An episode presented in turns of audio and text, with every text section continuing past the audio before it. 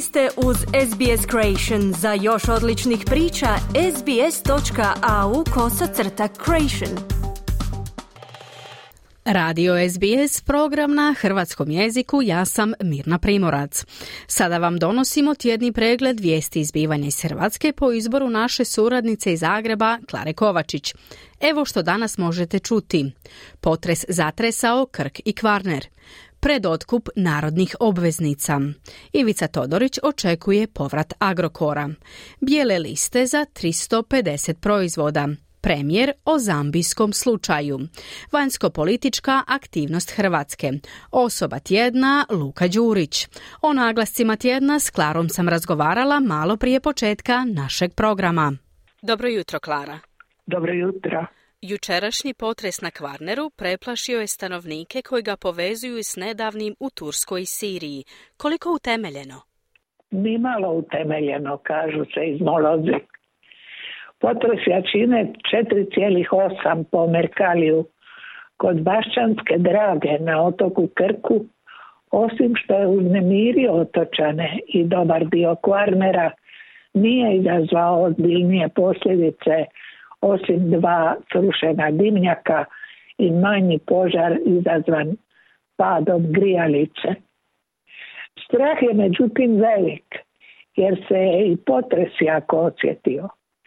Seizmolozi tvrde da nije povezan sa situacijom u Turskoj i Siriji. Dolazi iz Slovenske Bistrice s druge strane i nije na najjačem trusnom području kakvim se drži, na primjer, Južna Dalmacija. Svejedno, mnogi su sinoć spavali u automobilima ili na livadi. Medijske slike što dolaze iz Turske i Sirije čine svoje. Jučer je vlada najavila skori otkup dionica. Prvi put nakon više od 50 godina. Ministar financija drži ga vrlo povoljnim on i premijer pozivaju građane zbog najmanje 3% kamata. Ne kažu zašto će se sredstva od prodaje dionica koristiti, a dosad priupitani građani ili ne uči u taj posao s državom ili nedostaju informacije. Javni će poziv trajati od 22. veljače do 1. ožujka. Vlada skepticima tvrdi da su državne obveznice najsigurnija imovina, sigurnija i od depozita. Klara, istodobno je okončan i jedan sudski proces.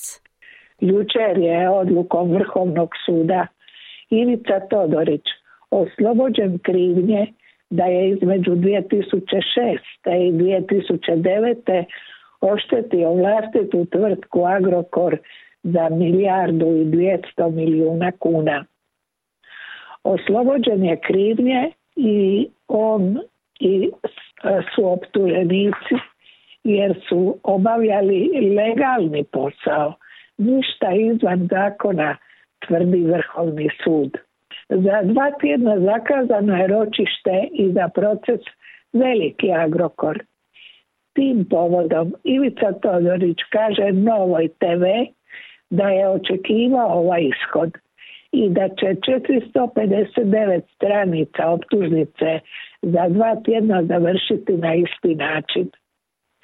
Oteta mi je imovina vrijednost tvrtke od 60 milijardi kuna prepolovljena je na 30 milijardi tvrtkom upravljali Martina Dalić i Andrej Plenković, a sada sudovi ruše optužnice.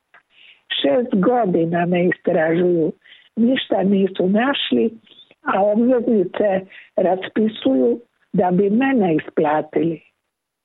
Ako dobije i drugu bitku, treću vodi arbitraža u Sjedinjenim američkim državama. Ako ništa drugo, proces tri optužnice nakon šest godina se primiče kraju posljedice znatne i dugotrajne. Istodobno naša najveća kompanija INA u kojoj je nedavno pronevireno više od milijardu kuna, a završnica se još ne nazire, objavljuje sjajne poslovne rezultate. Dobit od 5 milijardi eura, investicije veće od 250 milijuna eura i 80 milijuna eura poreza na ekstra profit, što će završiti u državnoj blagajni. Dvije izuzetno zanimljive vijesti u predizbornoj godini. A što donose bijele liste proizvoda? Posljedica su nastojanja vlade da se korigira nezakoniti porast cijena, tvrdi vlada, pa će ga korigirati tržište.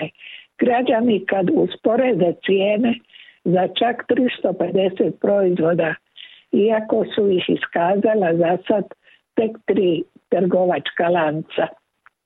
Klara Zambijski slučaj traje i sve je složeniji.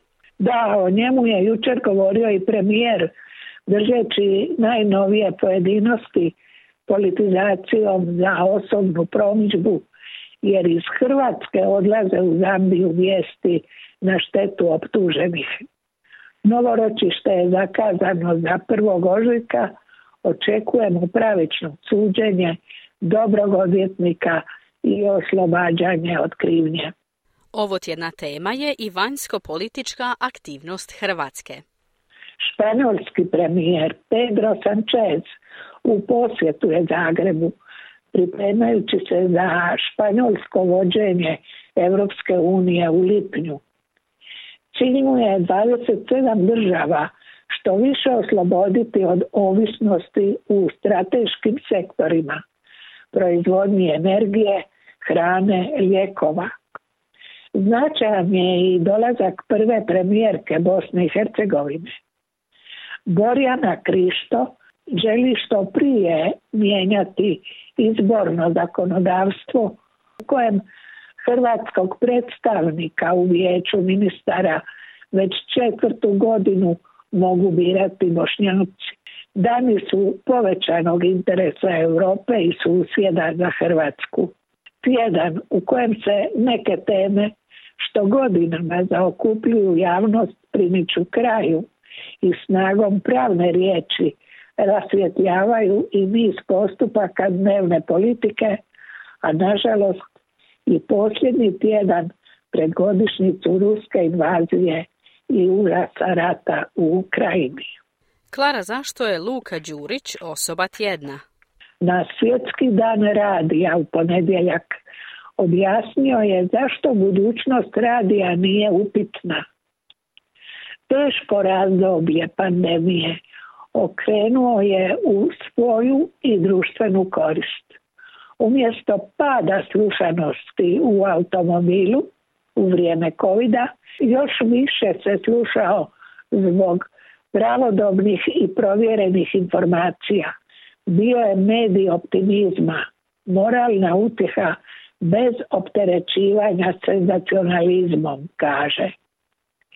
Luka Đurić je glavni direktor Hrvatskog radijskog foruma i potpredsjednik udruženja Europskih radija.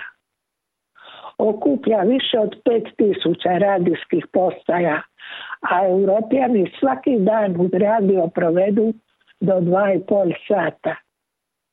Luka Đurić drži da je Hrvatska i tekako zaslužila tu ulogu. Uz Hrvatski radio Hrvatska ima i oko 150 programa, a Njemačka s 83 milijuna stanovnika tek 162 rad, eh, tek 162 radijske postaje.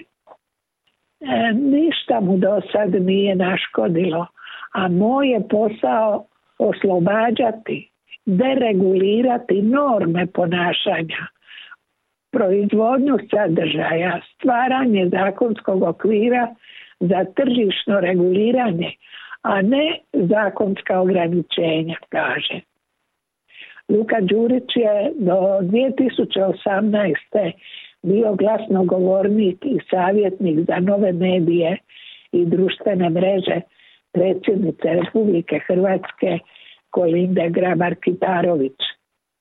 To što sam odlučio ostati u radijskom sektoru odlučilo je i rođenje moje starije kćeri Lene 13. veljače na svjetski dan radija. Čestitamo. Klara, hvala i lijep pozdrav. Hvala vama. Želite čuti još ovakvih tema? Slušajte nas na Apple Podcast, Google Podcast, Spotify ili gdje god vi nalazite podcaste.